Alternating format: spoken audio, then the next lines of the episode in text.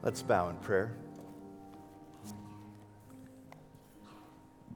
Lord, on this Sunday that we call Palm Sunday, I pray that you will help us to once again relive the grand story of the gospel, the good news about Christ. At this point in his life, he had lived righteously on earth for about 30 years. And now, Lord, was coming to that place where he would give his life as a ransom for many. There are many things going on, Lord, in that day, and it was easy to be misunderstood, to be misguided as to the main purpose of it all. But we come back to your word and find out that Jesus was focused. He knew exactly what his mission was, and he was not going to miss it. May we not miss it either in the midst of our great celebrations. So open our eyes that we might behold wondrous things out of your law, and may we be changed forever. In Jesus' name we pray. And all God's people said, Amen. Amen. If you have your Bibles, let me encourage you to open to the New Testament book of John, chapter 12. John chapter 12.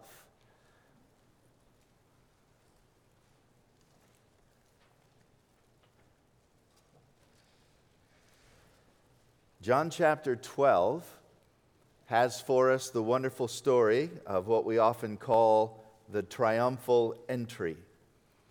But I want us to actually look at the pre story, just prior to this wonderful coronation time for Jesus Christ. For it holds, I think, many insightful perspectives that we must embrace and understand when we come to this celebrated time of year.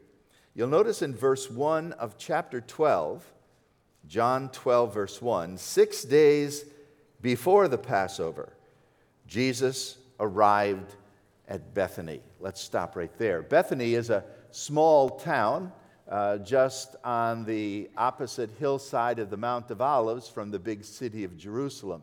You have to walk a little bit west to peak the hill of the Mount of Olives from the city of Bethany, and then before your view, on the other side of the Kidron Valley is this majestic site of the city of Jerusalem.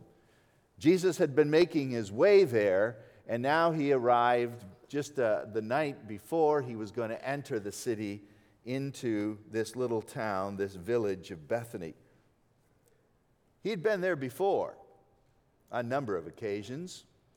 But the last visit to Bethany was only about a month before, and you can read about that story in John chapter 11. It was, it was an amazing visit because that's when a man by the name of Lazarus was raised from the dead. Remember that? Lazarus, a good friend of Christ, we're told in the early part of John 11. Jesus heard that he was sick, delayed his coming intentionally, and when he got there, Lazarus had already been buried for four days. One of my favorite verses out of the old King James translation is found in John chapter 11. Jesus said, Let's roll back the stone and get out the body of Lazarus. And his family said, No, no, you can't do that. By this time he stinketh. And to put the word stink with the old King James ith, stinketh, is just a humorous to be. But indeed, that's what everyone was afraid of until he rolled back the stone and Jesus called Lazarus forth and, forth and raised him from the dead. You have to remember John's purpose for writing his gospel. In chapter 20 and verse 30, he says this Jesus did many other miraculous signs in the presence of his disciples, which are not recorded in my gospel. But these miracles are written so that you might believe that Jesus is the Christ and by believing, you might have life in his name. That you might believe that Jesus is the Christ, the Son of God. His purpose is clear. He inc- records these miracles, includes them in his story so that people might hear and believe. And that's exactly what happened when Lazarus was raised from the dead.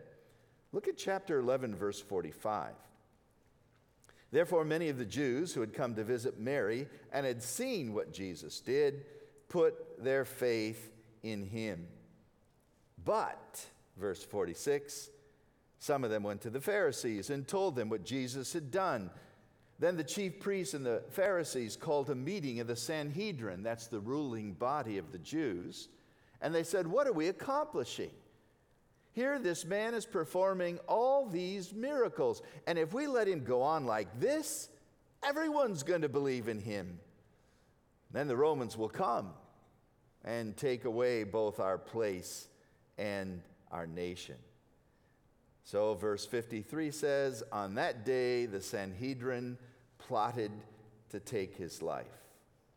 So many did believe in him, but many wanted to kill him. Thus, we read that Jesus went into hiding.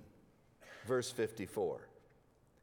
Jesus no longer moved around publicly among the Jews. He withdrew to a region just north of Jerusalem to a little village called Ephraim, and that's probably about 10 miles north of the city. And there Jesus was in hiding. And now Jesus braves the tension and comes right into the city of Jerusalem boldly. And we read it was Passover. This is verse 1 of chapter 12. Passover is in the spring, and it's one of the three compulsory feasts for every male who's over the age of 21. They must travel all the way to Jerusalem. So the city was packed with pilgrims. The Feast of Unleavened Bread would start the day after, after Passover and run for a whole week. So it was a week of an unbelievable festival for the Jews. No time was more nationalistic. The patriotic spirit was palpable. And because of that, Rome feared for a revolt.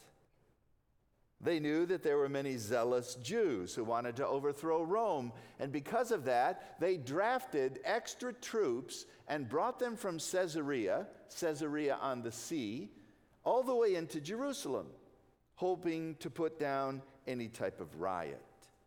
So the last act of the life of Jesus was played out in a crammed city filled with Jewish pilgrims and Roman authorities. And we read that Jesus came into the city, verse 1. He arrived at Bethany where Lazarus lived, whom Jesus had raised from the dead. I imagine if you came into the city of Bethany, you would see these civic signs on the road. You know, you've seen them before home of a champion baseball team or whatever it might be. I imagine Bethany had put up a sign home of Lazarus, the living dead guy. And he was an attraction. Uh, you can imagine that he would be an attraction. In fact, if you uh, jump down to uh, verse 9, it says, Meanwhile, a large crowd of Jews found out that Jesus was there, and they came to the little village of Bethany. Not only because of Jesus, but also to see the living dead guy, Lazarus, whom he had raised from the dead. So that becomes the major theme of this entire section. In fact, after what we celebrate on Palm Sunday, the triumphal entry into Jerusalem, which begins in verse 12. Look down at verse 16 or verse 17. The crowd that was with him when he called Lazarus from the tomb and raised him from the dead continued to spread the word. Many people, because they had heard that he had given this miraculous sign, went out to meet him. And still the Pharisees said to one another, Look at, we're getting nowhere. The whole world has gone after him. Can't you sense the further fervor?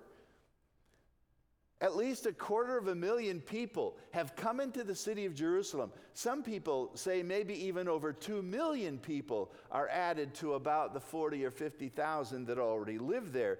And the place is jammed with emotion.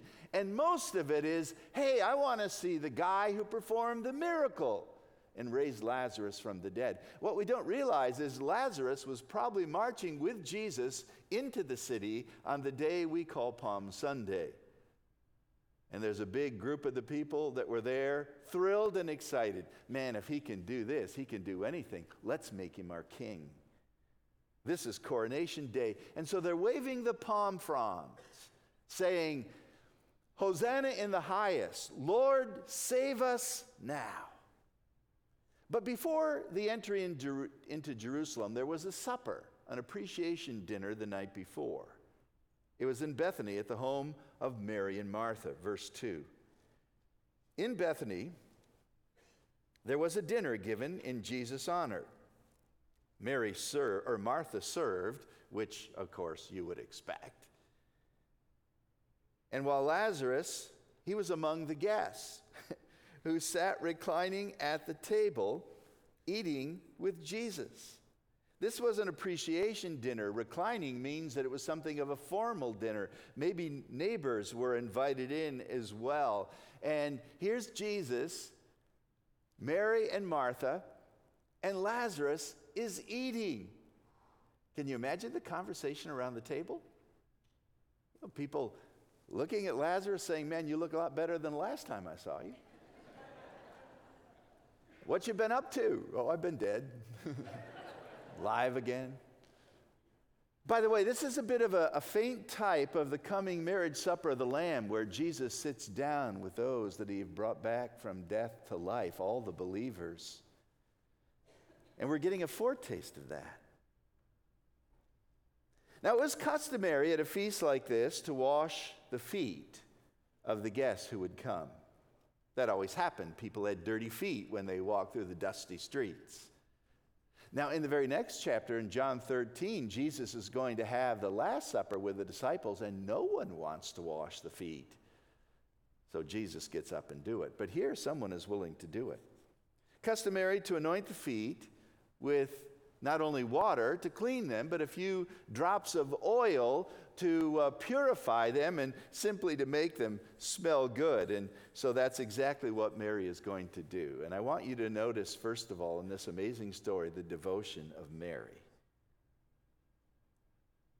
Mary is indeed a host, along with her sister Martha and Lazarus, but Mary is the one who gets up.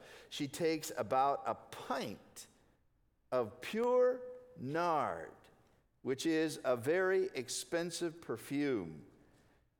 It's a perfume imported from India and expensive because of the process used in making it, and pure in the sense that it wasn't mixed with water to dilute it in any way. In verse 5, we read, This is worth a year's wages. Would you even own perfume that's worth a year's wages? That's why some people believe that maybe this was actually something like a family, priceless family heirloom. Maybe it was also her retirement plan, her 401k. Uh, people would invest in those things that are wealthy and set them aside and protect them so that they could cash them in later on when needed. We don't know. All of that is speculation, but we do know that this was indeed expensive and costly, and a full pint of it. We're told in Mark's gospel that she broke the narrow neck of this alabaster jar so that it could never be used again and poured all of the contents out. Not a drop or two on the feet of Jesus, which was customary, but poured the whole thing on his feet and then wiped her feet with her hair. This was inappropriate. For a woman was supposed to put her hair up and never let it down except in the presence of her husband. So she was extravagant in her devotion, in her action, as well as almost a bit inappropriate, at least in the eyes of some. And the house was filled with the fragrance of the perfume. A little bit went a long way, a lot of bit filled the house. And you couldn't get away from the smell as it permeated every nook and cranny, and I'm sure even went outside. This was a tremendous act of devotion. Notice the extravagance of her love. It's as fervent as anything else found anywhere in all the scripture. Her action is over the top. In a male dominated society, this devotion from a woman puts all the men to shame. You can imagine that when she did this, others felt embarrassed. because when someone displays great devotion to Jesus Christ, the rest of us who feel shamed get angry, upset with the person. But notice the action of Mary. What was her motive? Well, the most simple of motives is this her brother, Lazarus, was alive. What will you do for gratitude? What will you do out of gratitude? It depends on how much you have been blessed. To whom much is given, much is required. Those who are forgiven little love little. Those who are forgiven much love much. She sensed, I'm sure, in her heart that this act of Christ was indeed over the top, so the only appropriate devotion was over the top. I'm sure she was thankful that Jesus was her Savior, that Jesus was her Lord and now Jesus was the one who brought her brother back from the dead. Notice the devotion of Mary. It puts many of us to shame. But then notice what happened next. Uh, we'll call this the objection of Judas. Uh, we read one of the disciples, verse 4, Judas Iscariot, who was later to betray Jesus, objected. Why wasn't this perfume sold and the money given to the poor? It was worth a year's wages. I don't know if he said that or that's just commentary that John puts in. But we read in verse 6 he didn't say this because he cared about the poor, but because he was a thief. As a keeper of the money bag, he used to help himself to what was put in.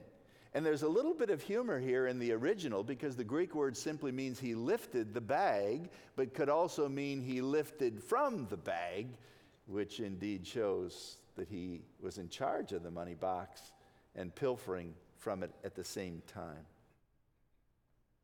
That to me is amazing. In Mark's gospel of this account, which is chapter 14, other disciples are indicted, not just Judas, but he was the spokesman. In fact, Mark says some of those present were saying indignantly to one another, Why this waste of perfume? It could have been sold for more than a year's wages and the money given to the poor. And they rebuked her harshly. That word rebuke is the word that means the snorting of a horse. Can't you see them snorting out there? This is horrible. This is unbelievable. Why should. And Judas was the spokesman. His speech is a verbal rebuke in front of everyone. By the way, those who seek to do good in the name of Christ need to be prepared for those who will oppose. There will, people, there will be people who oppose your activity and question your motives and charge you with neglect of other Christian duties like giving to the poor. By the way, there were a lot of poor in Jerusalem at that time. The place was filled with them, needing, in need of food and shelter. And it was customary during the Passover to give gifts to the poor, much like we will give gifts during the Christmas season to those who are in need. And some people will feel that anything you do for Jesus that's over the top is a waste. Yeah, have a little bit of religion, but don't get too excited about giving your life to Jesus and your resources because it's not worth it. There are real needs in this world that you should be focused on. Criticism often tells more about the critic than the victim. And we learn a lot about Judas. What was his motive? Greed verse 6. He was a thief.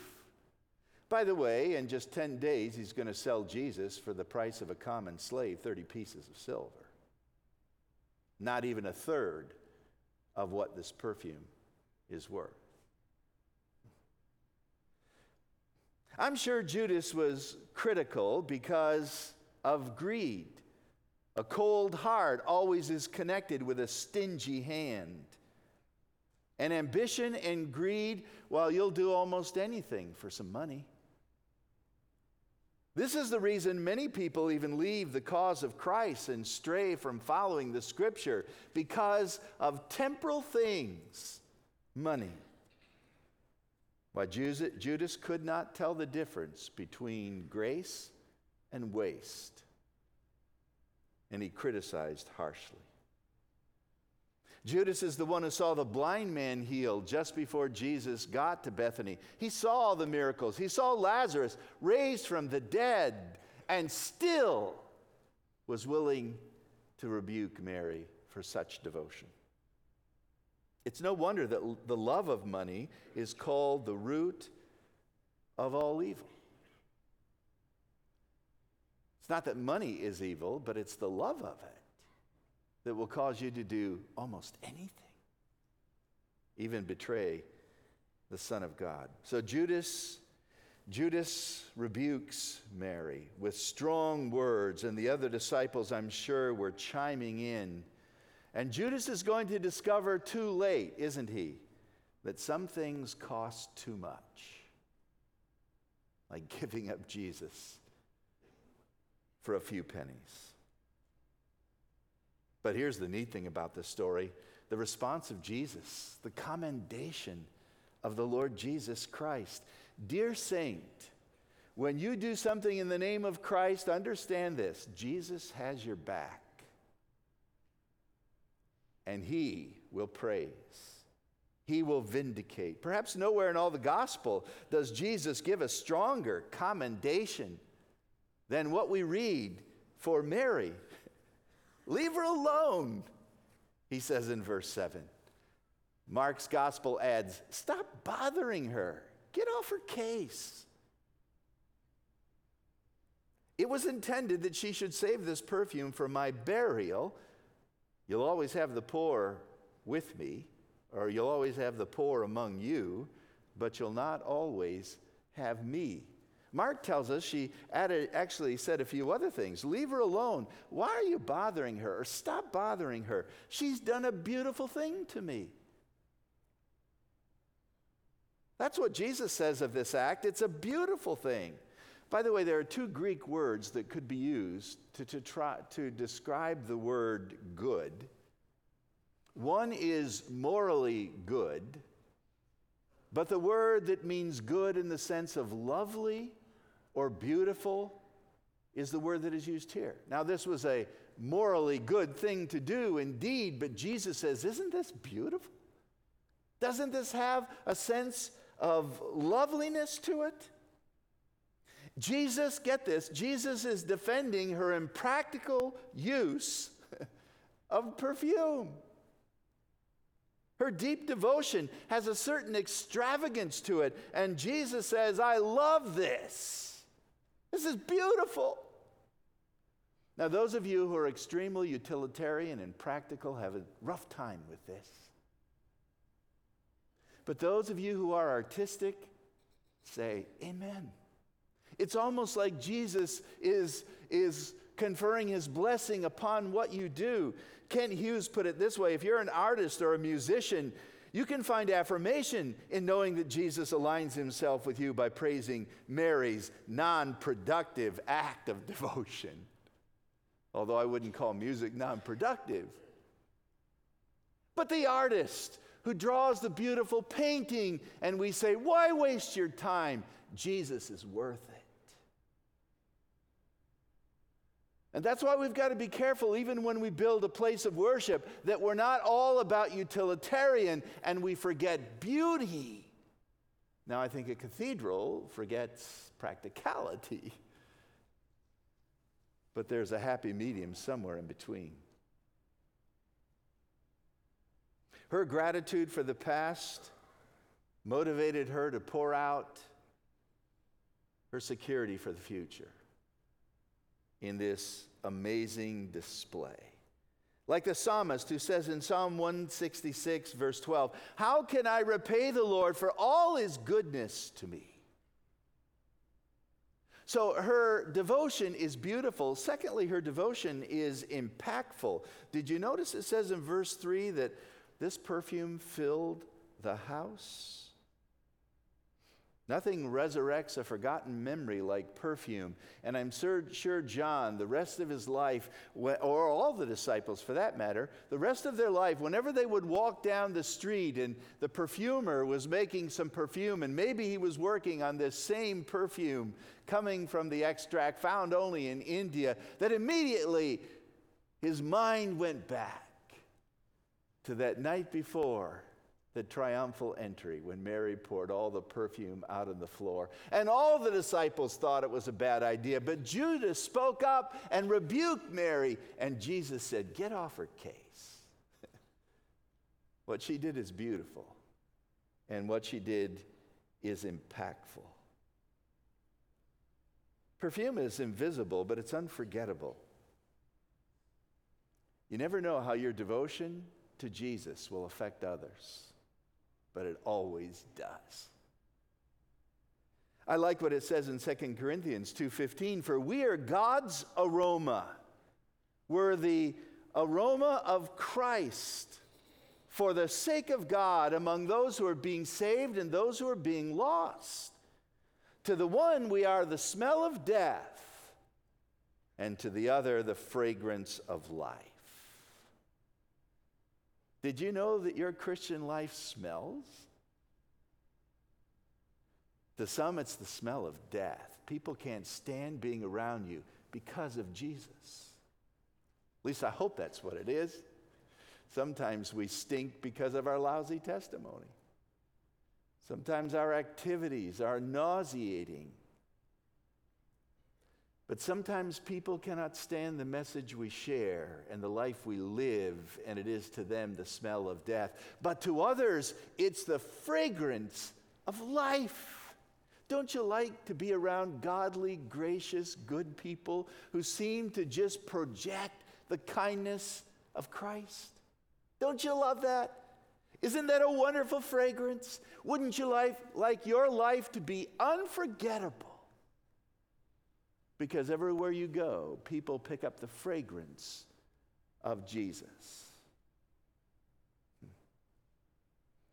In Mark's gospel, we read these words Jesus said, I tell you the truth. Wherever the gospel is preached throughout the world, what Mary has done will also be told as a memorial to her. It's unforgettable.